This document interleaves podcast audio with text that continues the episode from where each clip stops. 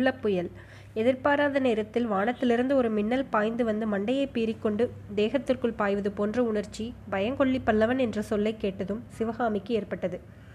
ஆயனரும் திடுக்கிட்டவராய் அடிகளே என்ன சொல்லுகிறீர்கள்? பயங்கொள்ளி பல்லவன் யார்? என்று கேட்டார். பயங்கொள்ளி பல்லவனை பற்றி உலகமெல்லாம் தெரியுமே.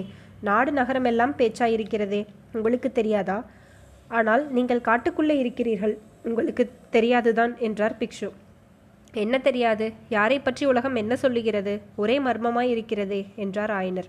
ஒரு மர்மமும் இல்லை. உலகமெல்லாம் தெரிந்த விஷயத்தை உங்களுக்கு நான் சொன்னால்தான் என்ன? மாமல்லன் என்ற பட்டப்பெயர் பெற்ற குமார சக்கரவர்த்தி நரசிம்ம பல்லவனை பற்றித்தான் சொல்லுகிறேன். அவன் பெரிய கோழை பயங்கொள்ளி என்று உலக பிரசித்தியாயிற்றே.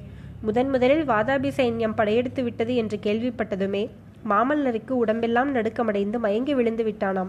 அதுவும் அந்த சமயத்தில் அவன் அரண்மனை அந்தப்புறத்து மாதர்களுக்கு மத்தியில் இருந்தானாம். சக்கரவர்த்திக்கு மானமே போய்விட்டதாம். ஆயனரே மாமல்லரை ஏன் சக்கரவர்த்தி யுத்தக்களத்திற்கு அழைத்து போகவில்லை என்று நீ கேள்விப்படவில்லையா? ஏன் காஞ்சிக்கோட்டைக்கு வெளியிலே மாமல்லன் வரக்கூடாது என்று திட்டம் செய்துவிட்டு மகேந்திர பல்லவர் போர்க்களம் போனார் என்று நீ கேள்விப்பட்டதில்லையா? ஓ பொல்லாத பிக்ஷுவே எப்பேற்பட்ட அவதூறு சொல்கிறீர்? எம்மாதிரி அபசாரம் பேசுகிறீர்? பதினெட்டு வயதிற்குள் தென்னாட்டில் உள்ள பிரசித்தி மல்லர்களை எல்லாம் வென்று மகாமல்லன் என்று பட்டம் பெற்ற மகாவீரனை பற்றி இவ்விதம் சொல்ல உமது நாக்கு கூசவில்லையா? என்ற ஆயனர் சற்று ஆத்திர ஆத்திரத்துடனே கேட்டார். மகா சிற்பியே தங்களுக்கு இந்த விஷயமெல்லாம் தெரியாதென்பது எனக்கு தெரியாது.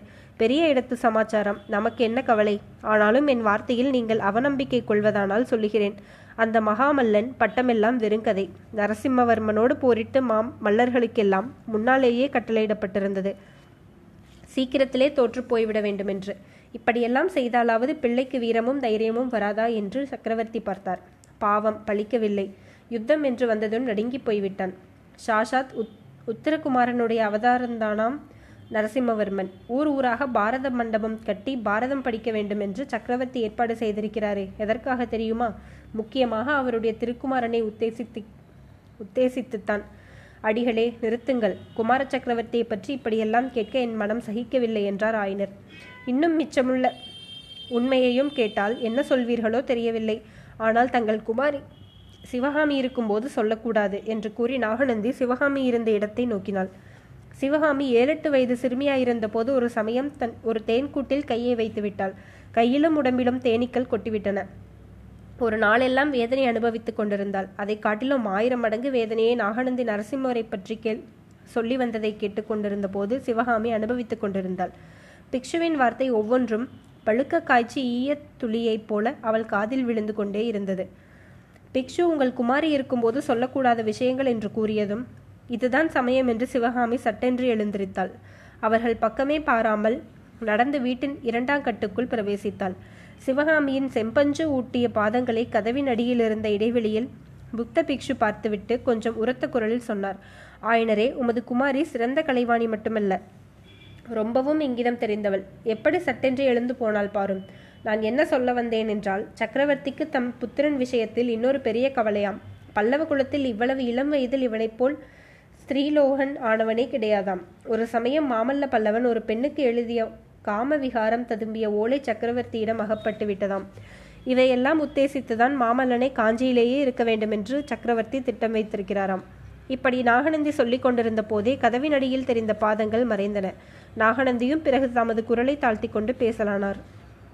ஆயிரம் பேய்களால் துரத்தப்பட்டவளைப் போல் சிவகாமி வீட்டின் பின்கட்டுகளை தாண்டி கொள்ளை பக்கம் ஓடினாள். காட்டுக்குள்ளே எங்கே போகிறோம் என்ற உத்தேசம் இல்லாமல் ஓடினாள். ஓடி ஓடி கழித்து கடைசியில் ஒரு மரத்தின் வேரின் மீது உட்கார்ந்தாள். சிவகாமியை பின்தொடர்ந்து மானும் கிளியும் பின்னால் வந்து கொண்டிருந்தன.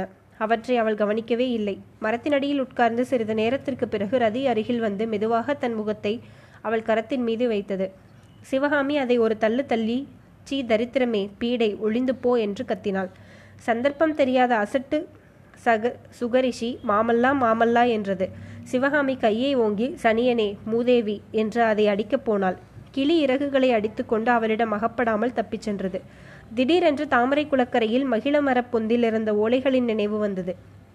அந்த ஓலைகளை உடனே எடுத்து நெருப்பிலே போட்டு எரித்து சாம்பலாக்கி விட வேண்டும் என்று நினைத்து தாமரை குளத்தை நோக்கி ஓடினாள்.